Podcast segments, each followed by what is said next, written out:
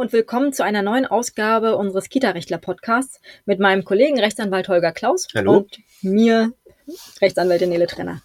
Wir wollen uns heute mit einem Urteil des Oberlandesgerichts Stuttgart äh, vom Sommer 2015 ähm, befassen.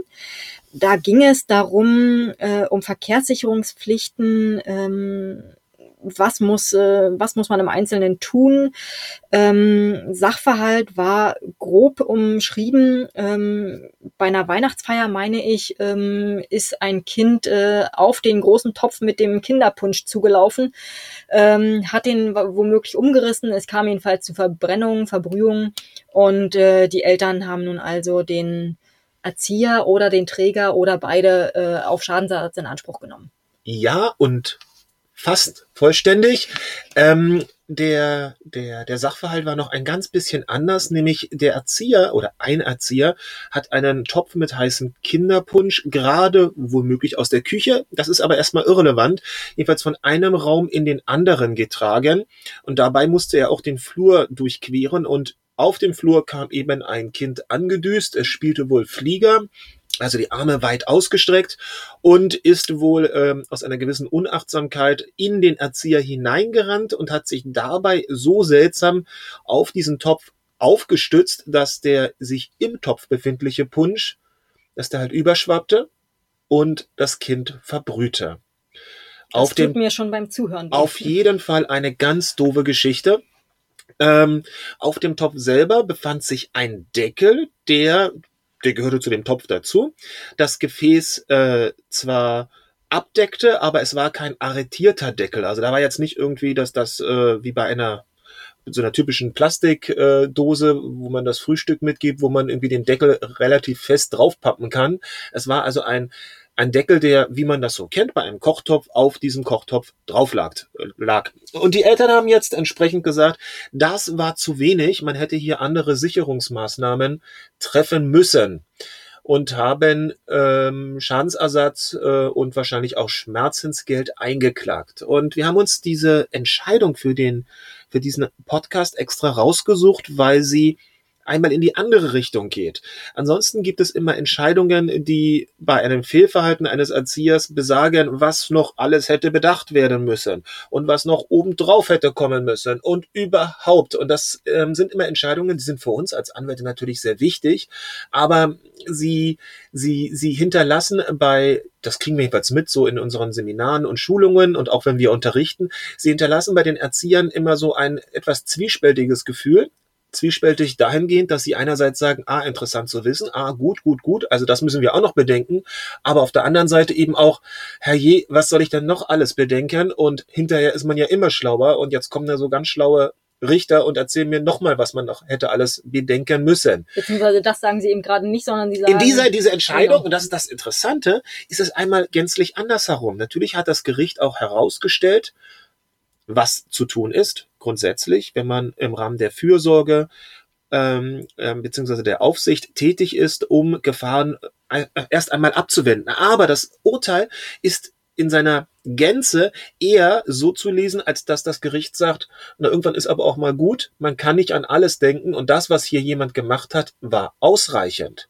Das ist das Spannende bei diesem Urteil, dass also hier eindeutig gesagt wird, es gibt zwar die Verpflichtung zur Aufsicht, es gibt die Verpflichtung, Verkehrssicherungspflichten zu betreiben. Das heißt, alles das zu tun, dass äh, bei einer, dass, dass, dass alle die Maßnahmen ja, zu ergreifen, ja, die ein umsichtiger und verständiger, in vernünftigen Grenzen vorsichtiger Mensch für notwendig und ausreichend hält, um andere vor Schäden zu bewahren das hört sich immer so extrem monumental an. Ich habe es mir auch nicht ausgedacht, es war jetzt einfach vorgelesen aus dem Urteil. Ja, und hier ist das Spannendere, dass äh, das Gericht im Weiteren gesagt hat, aber was nicht erforderlich ist, dass jede theoretische Möglichkeit eines Unfalls vorausbedacht wird.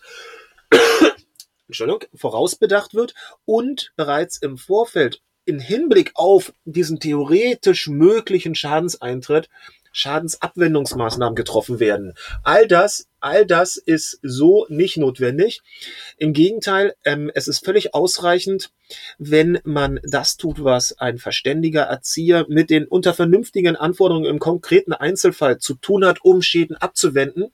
Aber man muss sich eben nicht den Kopf zerbrechen, dass man auch jede theoretische Möglichkeit mitbedacht hat und auch völlig, wir Juristen sagen, atypische Schadensabläufe ähm, ja, eingepreist hat in seiner Handlung. Das ist ganz wichtig. Man muss also nicht sofort alle in Watte packen, um äh, auch jedes denkbare äh, Unglück fernzuhalten, sondern es geht natürlich darum, dass man normal weitermacht und dabei aber alles Zumutbare tut. Richtig.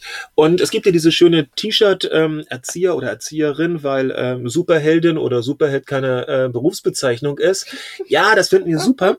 Aber im Hinblick auf die Aufsichtsverpflichtung wird gerade das S, das Superman S oder Superfrau S auf dem T-Shirt gar nicht so verlangt. Natürlich ist es extrem aufwendig, alles richtig zu machen. Und natürlich wird gerade im Hinblick auf die Kinderbetreuung und dann auch noch im im U3-Bereich extrem viel verlangt. Auf der anderen Seite allerdings eben nicht, dass man auch gleichzeitig die Glaskugel hat und sich alles Mögliche vorstellt, was irgendwie hätte passieren können. Zurück zum Fall, den das OLG Stuttgart zu entscheiden hatte. Hier war es so, dass das Gericht gesagt hat, herrje, was hätte man denn sonst noch machen müssen? Der Erzieher hat das bereits in einem Topf, das in den Kinderpunsch oder das heiße Getränk, es ist ja auch als Suppe denkbar. Der gleiche Fall ist mit einer heißen Suppe denkbar, denkbar oder mit heißem Tee Tag, ja. oder mit ähm, mit einer mit einer Kaffeekanne. Alles, das ist ja alles übertragbar. So, was hätte dieser Erzieher denn noch machen müssen? Er hat diesen diesen diesen Topf mit beiden Händen durch die Gegend getragen. Auf dem Topf war ein Deckel drauf. Wahrscheinlich hat er, das ist aus diesem Urteil nicht ganz herauszulesen, aber so stelle ich mir das vor, diesen Deckel auch noch mit seinen zwei Daumen irgendwie drauf behalten. Und nun ist ein Kind in ihn direkt hineingelaufen und nicht nur, dass es sich dann den Kopf gestoßen hat, klonk und äh, womöglich hingefallen ist. Nein, es hat in einer Art von Schutzreaktion sich derart auf diesen Topf aufgestützt, so dass Erzieher und Topf irgendwie eine Bewegung nach vorne gemacht haben und alles nicht alles, vielleicht alles, jedenfalls eine gehörige Portion von dem heißen Kinderpunsch hinausgeschwappt sind. So, und da sagt das Gericht, mehr können wir nicht verlangen. Wir können nicht verlangen, dass heiße Getränke in der Kita grundsätzlich in einem voll arretierten Schnellkochtopf ähm, von A nach B transportiert werden. Und wir können nicht verlangen, dass dann auch noch eine Situation bedacht wird, wo sich völlig atypisch das Kind derart, um sich selbst beim Fallen zu schützen, in diesen Topf festkrallt und alles mehr oder weniger parterre geht. Das ist gerade etwas, ja, das sagt ja ganz gerne der Berliner, was das alles parterre geht. Nein, aber ich noch nie gehört. Aber das habe ich, das habe ich gerade an den Gesichtsausdruck ähm, gesehen. Ein bisschen Lokalkolorit hier reinbringen. Aber genau das ist hier in dem Fall völlig ausreichend gewesen und dieses Urteil begründet relativ genau, dass eben nicht jede denkbare Katastrophe vorausgeahnt werden muss. In dem Sinne. Bis demnächst. Tschüss. Tschüss.